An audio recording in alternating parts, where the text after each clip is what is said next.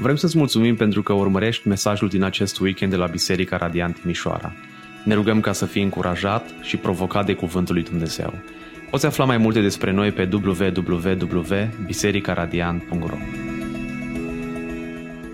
Mă bucur că putem să fim împreună și să ne închinăm lui Dumnezeu. Uh, nu ne închinăm doar prin muzică, ne închinăm și prin uh, rugăciuni, așa cum am făcut-o. Ne închinăm la un moment dat și cu dărnicia noastră și în ultimul rând, cel mai important lucru, sau de fapt ăsta ar, fi, ar trebui să fie primul lucru, uh, cuvântul lui Dumnezeu, uh, care are putere de schimbare, de transformare.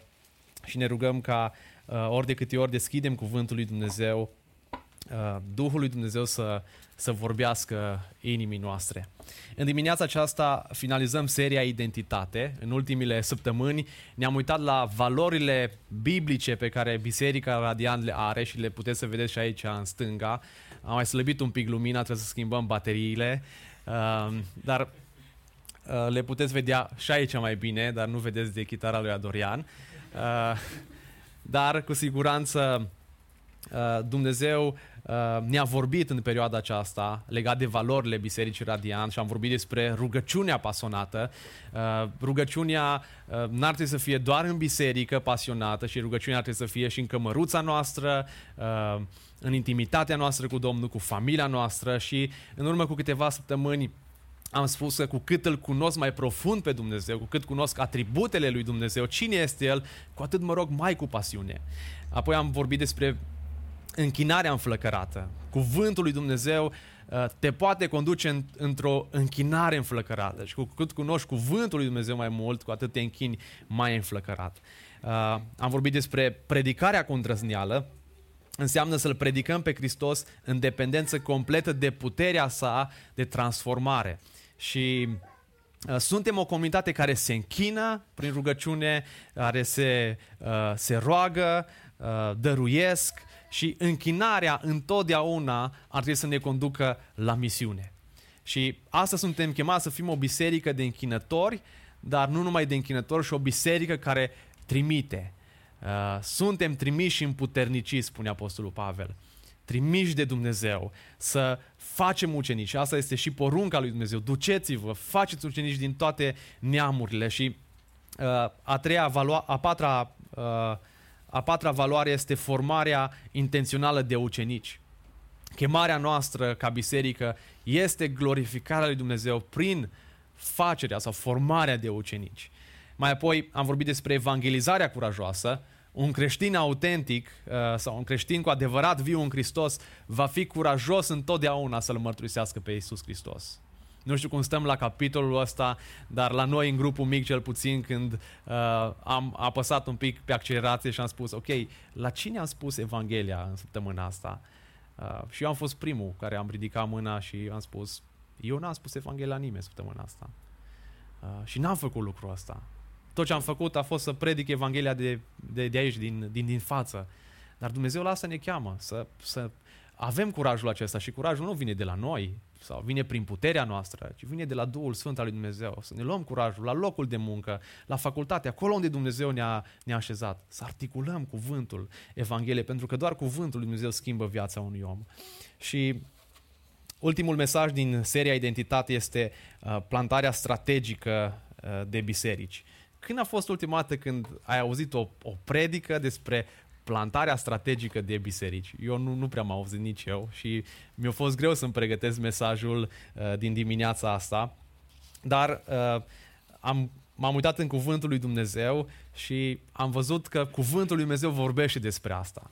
Și aș vrea să te întreb în dimineața asta, la ce personaj din Scriptură te gândești când auzi cuvântul plantare de biserici? Pavel. Pavel. Eram sigur. și eu tot la el m-am gândit.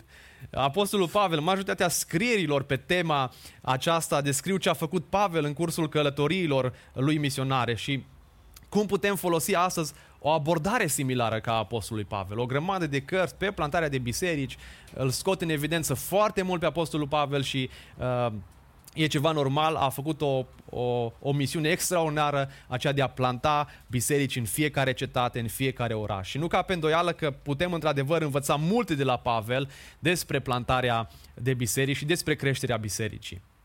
Nu-mi pot închipui ceva mai entuziasmant sau mai măresc decât a învăța, da, de la Apostolul Pavel, dar de la Domnul Isus Hristos, cum să plantăm o biserică.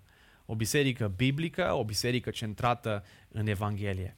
Și de la el aș vrea să învățăm în dimineața asta ce înseamnă plantarea de biserică. Isus a spus că el a fost trimis de Tatăl. Astfel putem afirma că Isus a fost un, un misionar. Misionarii sunt oameni chemați de Dumnezeu să lase în urmă propria cultură pentru a se integra în alta, astfel ca oamenii din cultura respectivă, care sunt departe de Dumnezeu, să-L poată cunoaște pe Isus Hristos într-un mod personal. Și poate aveți și voi în, uh, în agenda voastră de prieteni misionari care au lăsat în urmă tot pentru a se duce într-o, într-o țară îndepărtată, o cultură diferită și a-L prezenta acolo pe Isus Hristos. Evanghelia um, după Ioan îl prezintă pe Isus având rolul acesta de misionar. Trimis al lui Dumnezeu de 40 de ori, Ioan îl prezintă pe Isus având rolul acesta. Cel trimis sau cel trimis de Dumnezeu. Și în Ioan capitolul 1 cu 14 spune cuvântul lui Dumnezeu, cuvântul, adică Isus Hristos a făcut trup și a locuit printre noi, iar noi am privit slava Lui, o slavă ca a singurului Fiu venit de la Tatăl, plin, prin har și, plin de har și de adevăr. El este un misionar, am putea spune. Uh, el este un plantator de biserici. Ce dovezi avem în sprijinul acestei afirmații că Isus Hristos a fost un plantator de, uh, de biserici? Uh, de fapt, el a, a plantat o singură biserică și a spus, eu îmi voi zidi biserica mea. Eu îmi voi zidi biserica mea și uh, vă invit în în următoarele momente să deschideți cuvântul lui Dumnezeu. Dacă nu aveți o Biblie la voi, sigur o găsiți sub scaun sau sub scaunul vecinului și te invit uh, să nu stai cu mâna pe telefon astăzi și să stai cu mâna pe scriptură. Uh, măcar astăzi. Dar eu îmi doresc ca, nu doar astăzi, ci în fiecare săptămână să iei cuvântul acesta pentru că este viu și lucrător, care poate să schimbe viața ta și să-l citești, să-l studiezi, să-l aprofundezi în viața ta. De aceea te invit să, să deschizi cuvântul lui Dumnezeu, Biblia, în Matei, capitolul 16, de la versetul 13 până la versetul 19, pagina în Biblie 876, în noua traducere.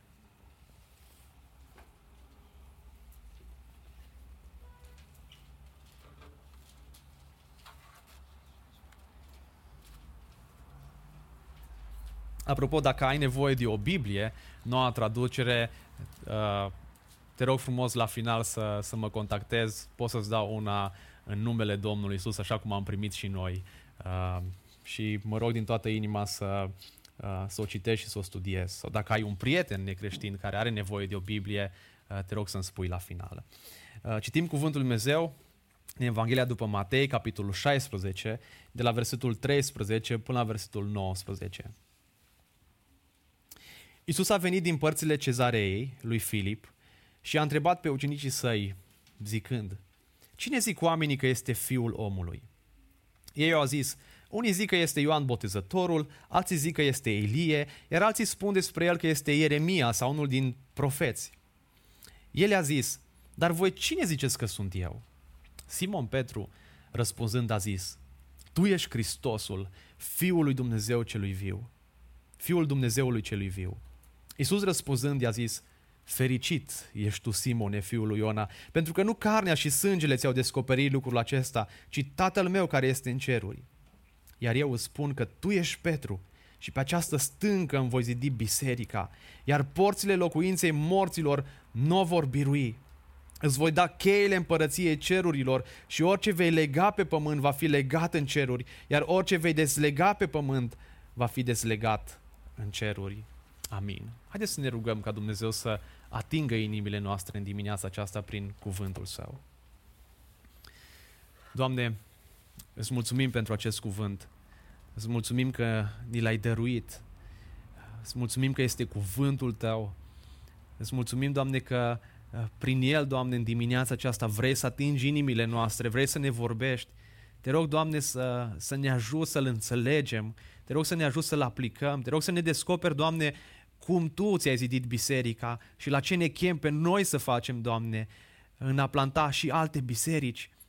Mă rog, Doamne, să uh, vorbești în inimilor noastre și Evanghelia ta care are putere de schimbare să transforme vieți în dimineața aceasta și să înțelegem fiecare dintre noi cât de importantă e biserica ta și să fim parte, să fim mădulare vii în biserica ta.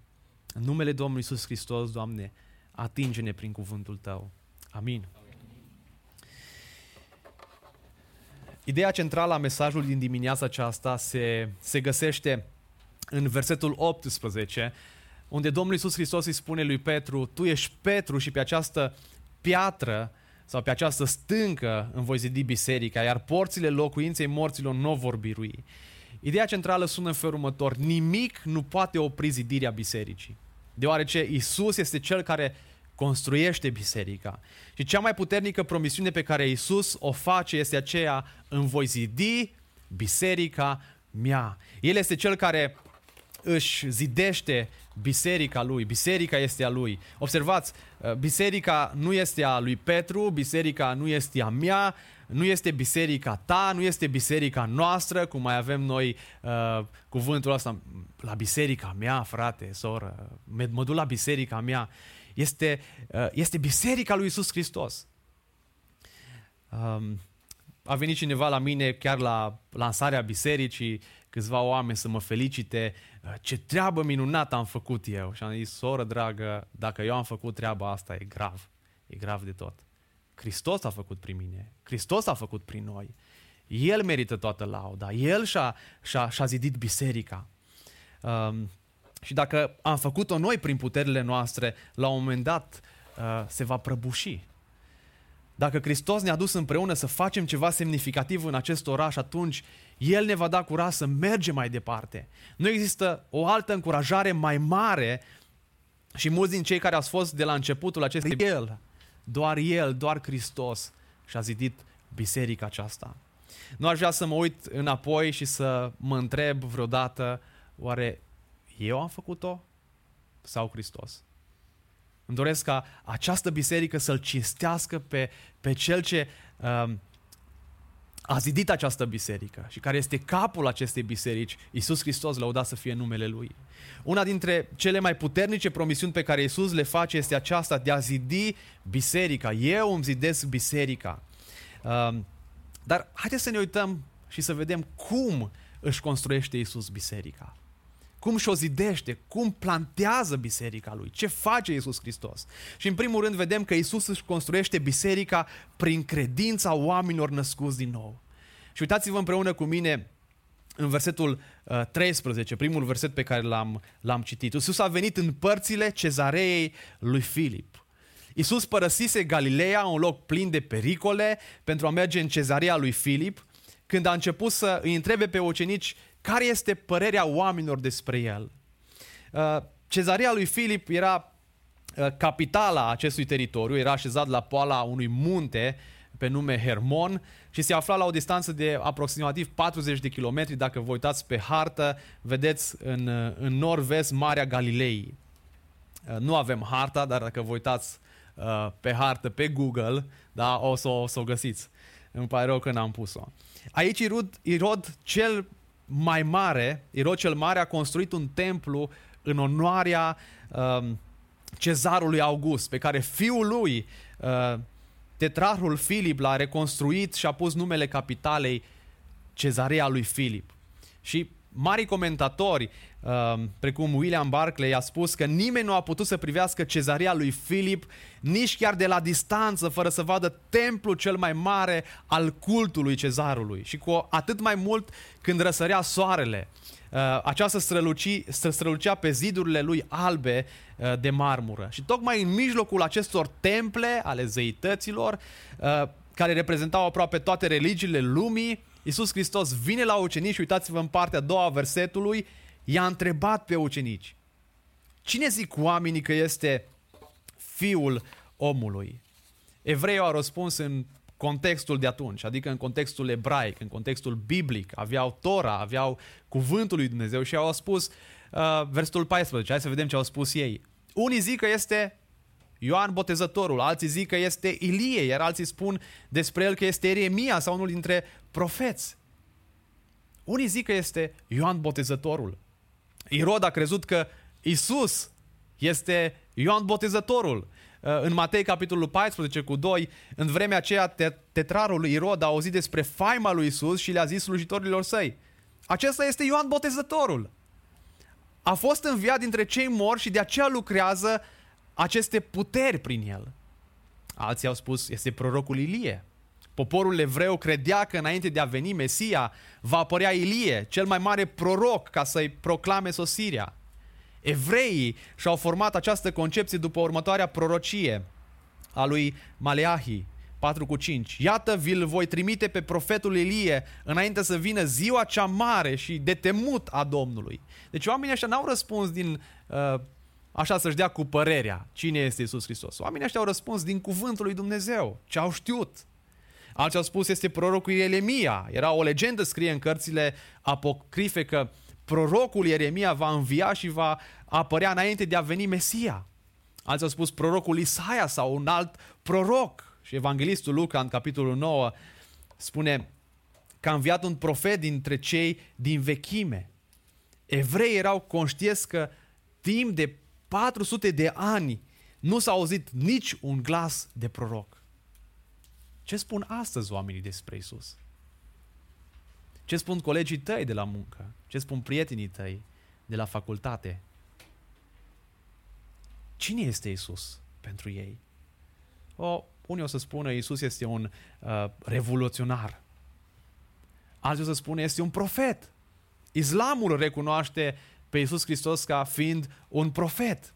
Isus, vă spun eu cine este, e un model de iubire. E chiar un model de iubire. Alții spun, este o pildă de sacrificiu. Și Domnul Iisus Hristos schimbă um, această întrebare de la cine zic oamenii că este Isus și întreabă, dar ce ziceți voi? Uitați-vă versul 15. El a zis, dar voi cine ziceți că sunt eu? Voi ce credeți? Și această întrebare le-a fost pusă tuturor bărbaților, ucenicilor, nu doar unuia dintre ei, sau lui Petru. Voi ce credeți? Prin urmare, când unul din cei 12, la întrebarea uh, aceasta, el o face în calitate de purtător de cuvânt, Petru, și vorbește despre, pentru întreg grupul, iar răspunsul pe care îl dă Isus trebuie privit și el semnificativ pentru tot grupul, nu doar pentru Petru. Cei din jurul uh, nostru pot avea părerile lor despre Isus. Însă ce credem noi despre El, dragii mei, poate determina moartea veșnică sau viața noastră veșnică. Ce credem noi despre El? Ce crezi tu despre El? Asta va te, te determina viitorul tău veșnic. Versul 16. Simon Petru răspunzând a zis, Tu ești Hristosul, Fiul Dumnezeului celui viu. Potrivit firii sale deschise, deschise, entuziaste și impulsive, înflăcăratul Petru, purtător de cuvânt al, al ucenicilor, a rostit cu ochii, cu ochii în flăcări cuvintele nemuritoare care urmau să străbată mileniile. Tu ești Hristosul, tu ești Fiul Dumnezeului celui viu. Tu nu ești Ioan Botezătorul, tu nu ești Hristos înseamnă unsul. Dumnezeu l-a uns pe Domnul Isus ca împărat etern. Tu ești regele nostru. Tu ești împăratul nostru, tu ești Fiul lui Dumnezeu. Această expresie nu are înțeles de fiu prin naștere, ca în cazul oamenilor, ci exprimă ideea că Domnul Isus era de aceeași esență, substanță și natură cu Dumnezeu Tatăl. Te întreb în dimineața aceasta pe tine. Cine este Isus Hristos pentru tine? Nu ce cred alții despre Isus, nu ce au scris alții despre Isus, ci mai mult de atât, cine este El pentru tine? Viața veșnică, așa cum am spus, sau moartea veșnică depinde de această întrebare. De ce crezi tu despre El? Dacă crezi că Isus Hristos este Fiul lui Dumnezeu, vei fi mântuit. Și asta spune cuvântul lui Dumnezeu în Roman 10 cu 9, fiindcă dacă mărturisești cu gura ta că Isus Hristos nu este doar un profet, nu este doar un proroc, nu este doar un om drăguț care a murit pentru oameni, nu. Dacă crezi că în, în inima ta că Dumnezeu l-a înviat dintre cei morți, vei fi mântuit și că este Fiul lui Dumnezeu, vei fi mântuit. Asta spune Scriptura. Și ascultați răspunsul Domnului Isus Hristos în versetul 17. Isus răspunzând, i-a zis, fericit ești tu, Simone, fiul lui Iona, pentru că nu carnea și sângele ți-au descoperit lucrul acesta, ci Tatăl meu care este în ceruri. Doar Dumnezeu i-a descoperit lui Petru adevărul despre cine este Domnul Isus Hristos. Observați, nu carnea și sângele. Cu alte cuvinte, nu gândirea ta, nu cunoașterea ta, nu intuiția ta sau tradiția sau ce ai citit. Nimeni n-ar fi putut să reproducă acest adevăr decât Duhul lui Dumnezeu care schimbă și naște din nou. Ascultați ce spune Pavel în 1 Corinteni 2 cu 11. Într-adevăr, cine cunoaște lucrurile omului, dacă nu Duhul omului care este în el? Tot astfel, nimeni nu cunoaște lucrurile lui Dumnezeu în afară de Duhul lui Dumnezeu. Însă noi n-am primit Duhul lumii, ci Duhul de la Dumnezeu ca să cunoaștem lucrurile ce ne-au fost dăruite de Dumnezeu. Am primit Duhul lui Dumnezeu ca să cunoaștem lucrurile pe care Dumnezeu le-a făgăduit pentru noi. Și versetul 14 din 1 Corinteni, capitolul 2, dar omul firesc nu primește lucrurile Duhului lui Dumnezeu, căci pentru el sunt o nebunie. Și nu le poate înțelege, pentru că ele sunt judecate duhovnicește. Domnul Iisus Hristos se apropie de ucenicii lui în uh, Ioan capitolul 6 și ucenicii n-au putut să sufere aceste cuvinte. Și în finalul capitolului 6, uh, și vă invit să citim acest text, ucenicii s-au îndepărtat de el. Haideți să vedem ce, ce spune Domnul Iisus Hristos. În Ioan 6 spune, de la versetul 35, Eu sunt pâinea vieții. Cel ce vine la mine nu va flămânzi niciodată și cel ce crede în mine nu va înseta niciodată. Dar v-am spus că m-ați văzut și tot nu credeți și nu credeți. Tot ce îmi dă Tatăl va ajunge la mine, iar pe cel ce vine la mine nu-l voi alunga niciodată afară. Căci m-am coborât din cer, versetul 38. Nu ca să fac voia mea, ci voia celui ce m-a trimis. Și voia celui ce m-a trimis este să nu pierd nimic din tot ce mi-a dat El, ci să-L înviez din, în ziua din, din urmă, de pe urmă. Versul 40, că voia Tatălui meu este ca oricine îl vede pe Fiul și crede în El să aibă viața veșnică. Iar eu îl voi învia în ziua de pe urmă. Atunci, iudeii au început să murmure cu privire la El, pentru că spusese, eu sunt pâinea care s-a coborât din cer. Ei ziceau, nu este acesta Iisus fiul lui Iosif, pe ai cărui tată și mamă îi cunoaștem? Așadar, cum de spunem acum, m-am coborât din cer? Iisus a răspuns și le-a zis, nu murmurați între voi. Nimeni nu poate veni la mine dacă nu-l atrage Tatăl care m-a trimis. Iar eu îl voi învia în ziua de pe urmă. Este scris în profeți, toți vor fi învățați de Dumnezeu. Oricine a auzit și a învățat de Tatăl vine la mine. Căci nimeni nu l-a văzut pe Tatăl în afară de cel care este de la Dumnezeu. El a văzut pe Tatăl. Adevărat, adevărat vă spun că cel ce crede în mine are viața veșnică. Eu sunt pâinea vieții.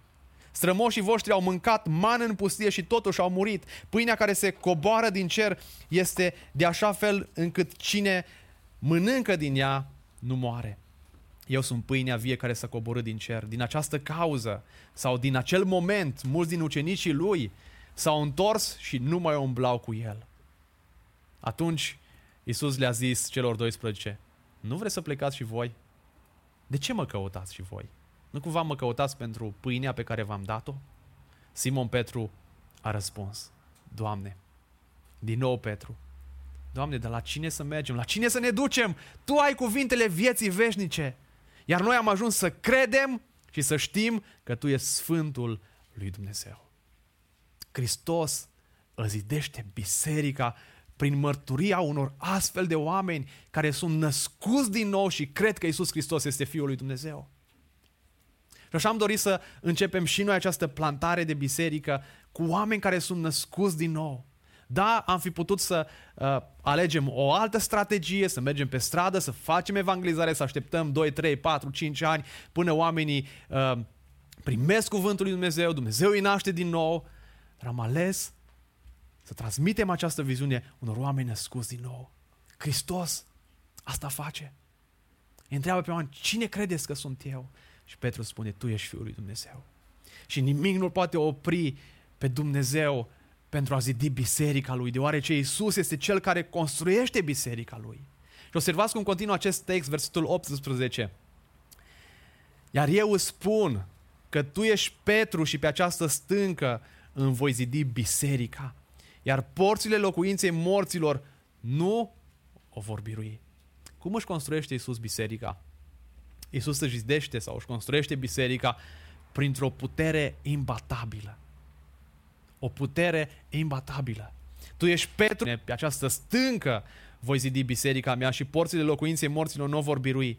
Pe acest pasaj, biserica romano-catolică și-a construit doctrina despre supremația papei, susținând că Isus Hristos și-a întemeiat biserica pe Petru și pe succesorii săi și Petru ar fi fost primul papă.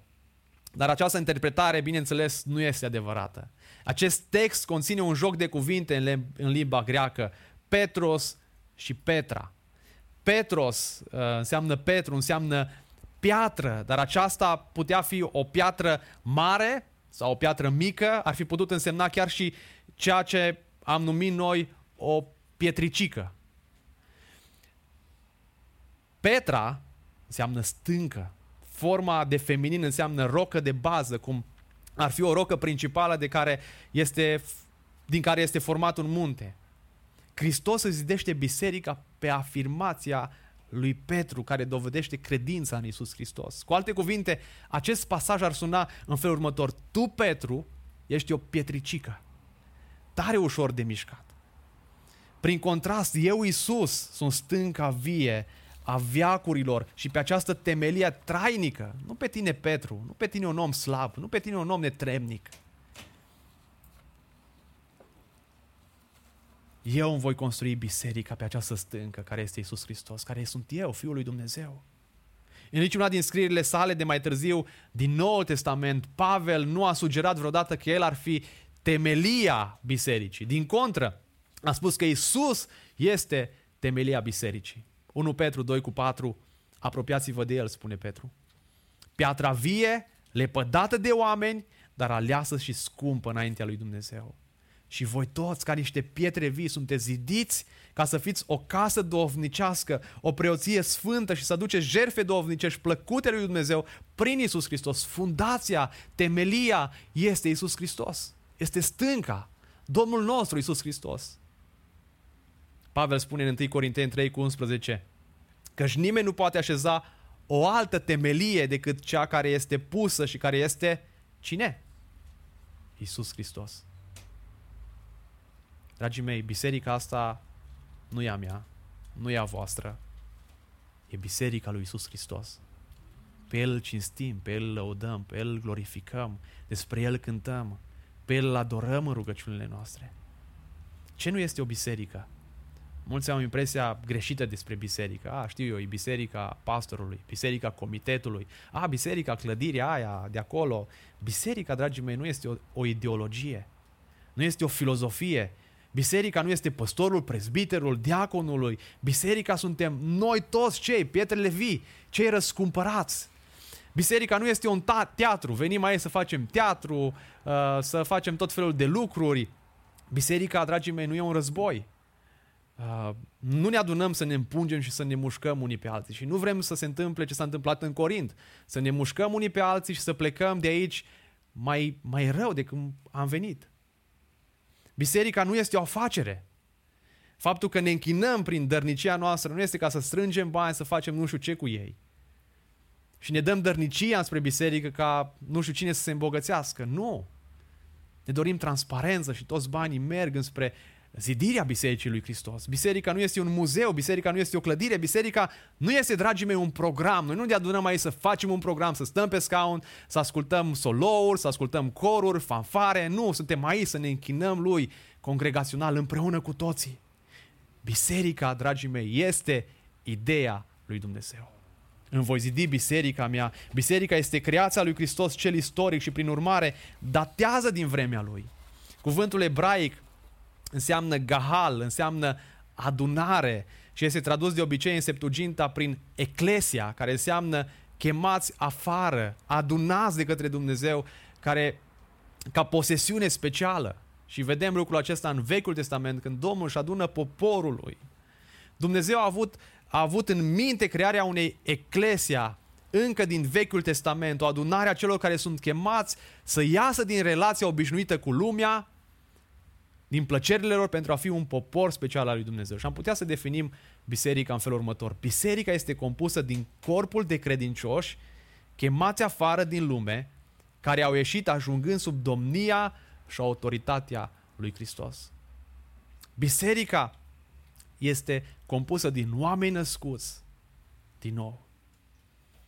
Și acest lucru are două sensuri când se vorbește despre biserică. Biserica locală și biserica universală. În sensul local, cuvântul biserică este folosit pentru a desemna un grup de credincioși declarați dintr-o localitate oarecare.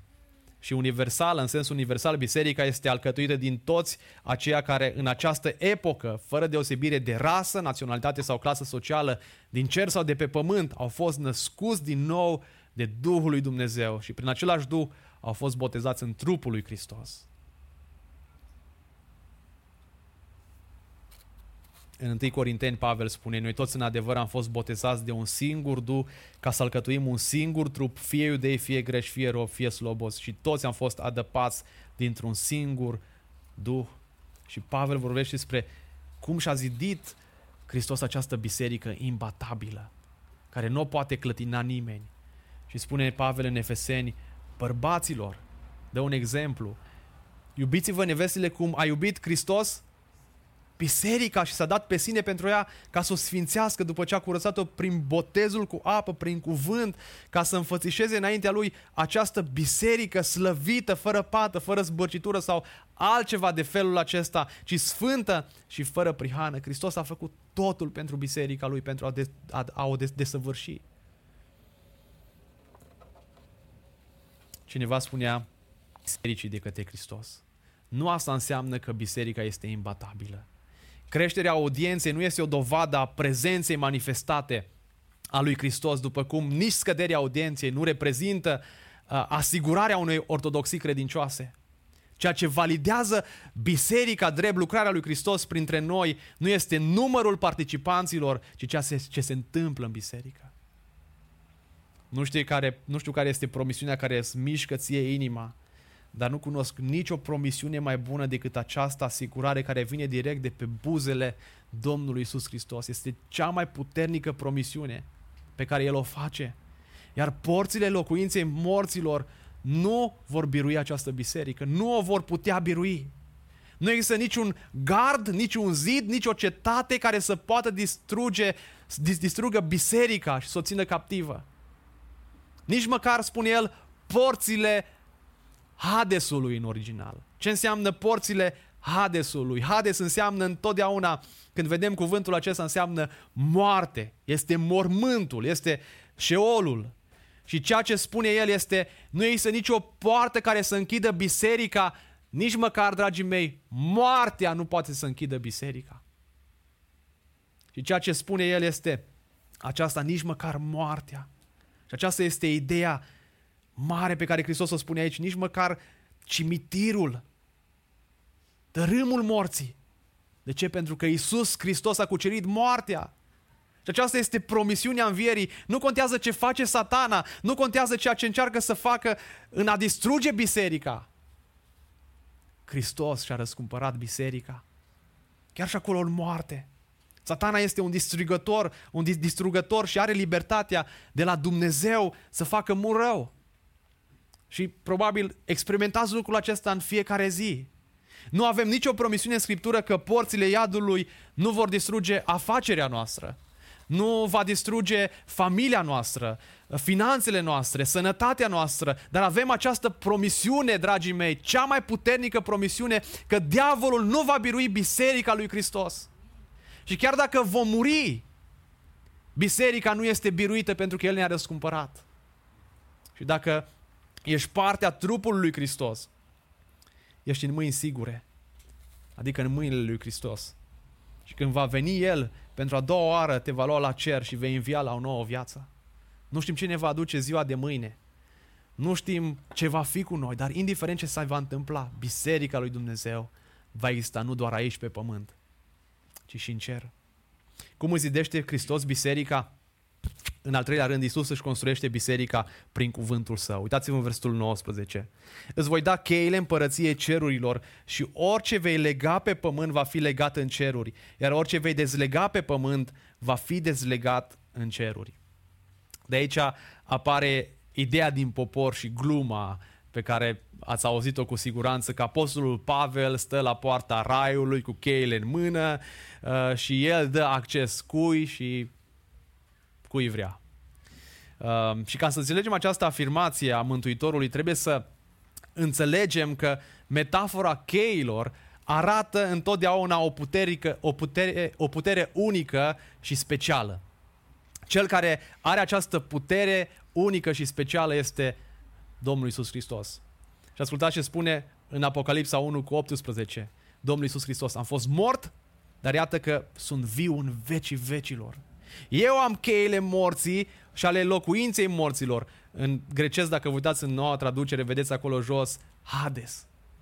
Ale morților, a morții. Îngerului bisericii din Filadelfia scrie ei, acestea sunt cuvintele pe care le spune cel sfânt, cel adevărat, cel care are cheia lui David, cel care, are, care deschide și nimeni nu va închide și cel care închide și nimeni nu va deschide. Iisus, deci, decide cine ar trebui să fie admis în împărăția lui și cine nu. Dar cu toate acestea, el a dat autoritate bisericii lui de a proclama Evanghelia. Prin predicarea Evangheliei Petru, prin predicarea Evangheliei lui Petru, Dumnezeu a lucrat în inimile oamenilor. Evanghelia este această cheie, această putere ale lui Dumnezeu. Evanghelia care schimbă viața oamenilor prin Duhul lui cel Sfânt. Și Petru și ucenicii au avut această împuternicire din partea lui Dumnezeu. Observați când Petru uh, a predicat în fapte 2 cu 38, în fapte 4, vedem lucrul ăsta că Evanghelia lui Dumnezeu a deschis poarta înspre împărăție. Cuvântul lui Dumnezeu proclamat a, a schimbat viețile oamenilor și 2000 de oameni uh, s-au întors la Dumnezeu. În altă parte, mai mulți oameni s-au întors la Dumnezeu. Domnul Iisus la un moment dat îi mustră pe cărturari și farisei și le spune Vai de voi cărturari și farisei ipocriți, Matei 23 cu 13, căci voi închideți împărăția cerurilor înaintea oamenilor.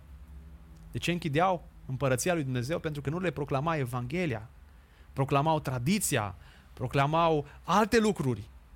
Nici voi nu intrați, le spune Domnul Iisus, și nici pe cei ce vor să intre nu îi lăsa să intre. Dragii mei, El zidește biserica el plantează biserica prin mesajul Evangheliei, prin mesajul său. Îți voi da cheile împărăției cerurilor, îți voi da autoritatea aceasta să duci Evanghelia mai departe.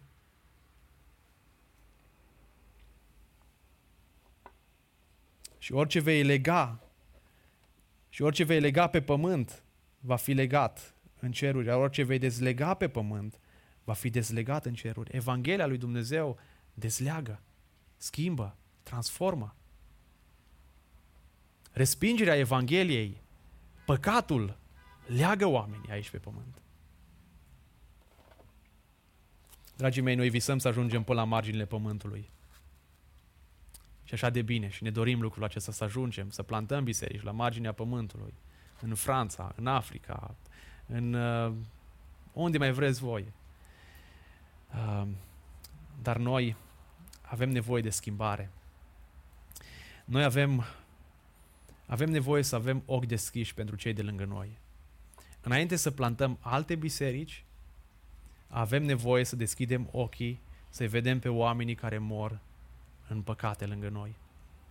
Cât de mult ne preocupăm să aducem Evanghelia și la alții. Pentru că Isus Hristos îți zidește biserica prin proclamarea Evangheliei. Treaba noastră nu este să ne uităm la harta României și să ne uităm să vedem unde ar mai trebui să plantăm. Ok, în Oltenia. Mergem în Oltenia. Unde? În Mehedinț.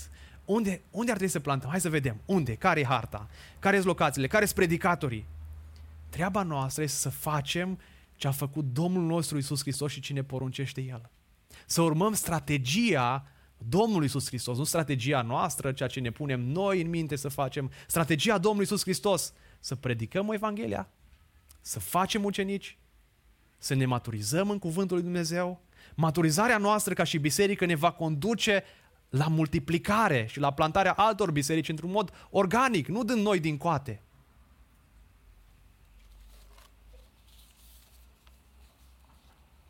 Cum își construiește Iisus biserica? Prin credința oamenilor născuți din nou, prin uh, o putere imbatabilă, ci Isus își construiește biserica prin mesajul său.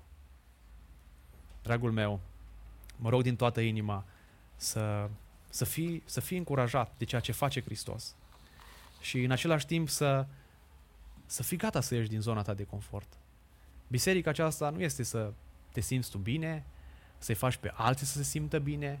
Biserica radiant este aceea de a ieși dintre ziduri, de a proclama Evanghelia acolo unde Dumnezeu ne-a așezat, să ne maturizăm noi ca și biserică și automat lucrul acesta va aduce multiplicare.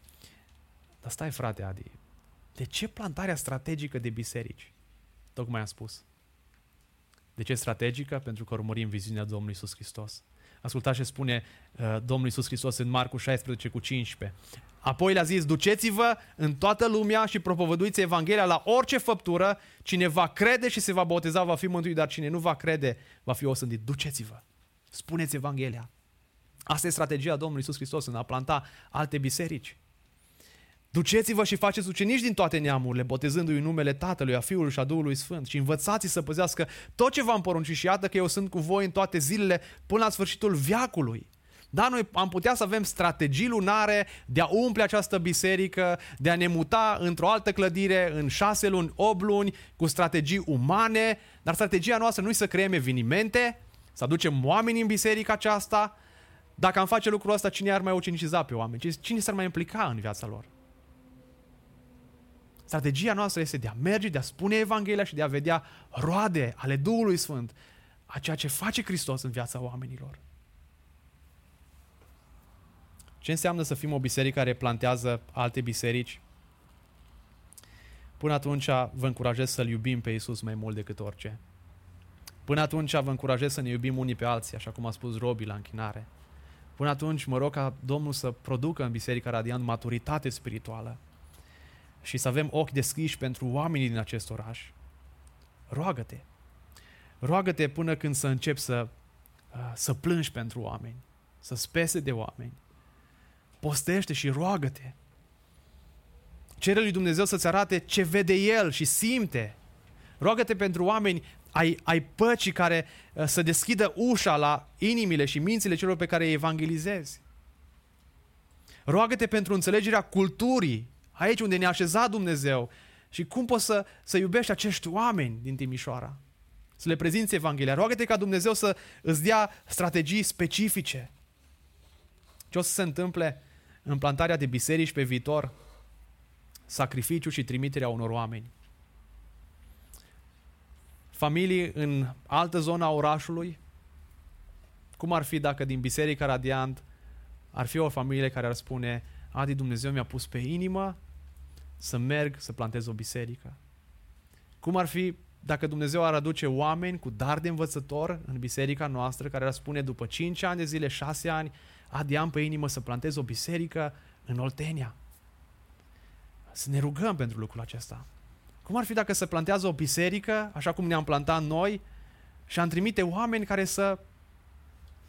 Ce am primit și noi de la cei din București să ne ajute la regla sunetul, să facă o colectă specială pentru noi, să se roage pentru noi, să ne mentoreze. Și asta facem de acum.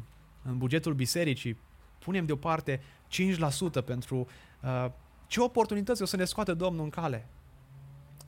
5% din bugetul bisericii uh, anual pentru a planta altă biserică. Și dacă Domnul ne scoate în cale o altă biserică, uh, nouă ca și comunitate, Uh, pune bănuții ăștia deoparte până când Domnul creează momentul de a planta o astfel de biserică. Pentru gloria Lui, pentru slava Lui. O biserică care are aceeași pasiune de a glorifica pe Dumnezeu prin formarea de ucenici, prin predicarea Evangheliei. Dragii mei, mă rog ca Dumnezeu să ne pună această pasiune tot mai mult. Asta este identitatea Bisericii Radiant. Și ne rugăm ca tot mai mult să ne identificăm cu la ceea ce Dumnezeu ne-a chemat pe fiecare dintre noi, pentru gloria Lui, pentru slava Lui. Amin. Haideți să încheiem dimineața aceasta cu, cu rugăciune și vă invit ca acolo unde sunteți să vă rugați pentru Biserica Radiant, ca Dumnezeu să ne ajute să fim nu numai o biserică, o comunitate care se închină, dar și o biserică care uh, iasă, care este trimisă de Duhul lui Dumnezeu. De a planta biserici pentru gloria Lui, așa cum Dumnezeu ne-a învățat și care este modelul Lui. Haideți să ne rugăm. Doamne Tatăl nostru care ești în ceruri, îți mulțumim pentru acest mesaj. Îți mulțumim pentru cuvântul Tău. Îți mulțumim, Doamne, că um, Tu, Tatăl, ai trimis pe singurul Tău Fiu ca misionar în lumea aceasta. A, a luat chip de om și a locuit printre noi, a cortuit, s-a așezat, Doamne, în cultura poporului evreu și, a, și ne-a răscumpărat și pe noi, pe neamuri, Doamne, din felul acesta de viețuire și ai adus Evanghelia Ta și transformarea Ta uh, la cât mai mulți oameni. Mă rog, Doamne, să continui să zidești biserica Ta radiant prin ceea ce ne înveți Tu din cuvânt și nu prin ambițiile noastre, nu prin metodele noastre, uh, ci așa cum ne lași Tu scris în Scriptură. Doamne, te rog să ne dai puterea să rămânem alipiți de Tine, să ne dai puterea, Doamne, să um, ne rugăm cu pasiune, să ne dai puterea, Doamne, să predicăm cu îndrăzneală, să ne închinăm cu înflăcărare și um, să ne trimiți, Doamne, să facem ucenici, să evangelizăm, Doamne, și atunci când va veni momentul, când ne scoți Tu în cale oameni, locații, uh, să putem, Doamne, să ne investim cu tot ceea ce suntem noi, cu inima noastră, cu trupul nostru, cu bănuții noștri, cu rugăciune, cu darurile noastre, cu abilitățile noastre, pentru gloria Ta și pentru a vedea biserici sănătoase care proclamă Evanghelia Ta și care fac ucenici. Mă rog să, să zidești Tu biserica aceasta în continuare. Mă rog, Doamne, să ne ajut să te avem pe Tine în centrul vieții noastre, Tu care ești capul bisericii și continuă să zidești acest trup uh, și să-l formești, să-l maturizezi pentru gloria Ta și pentru slava Ta. Amin.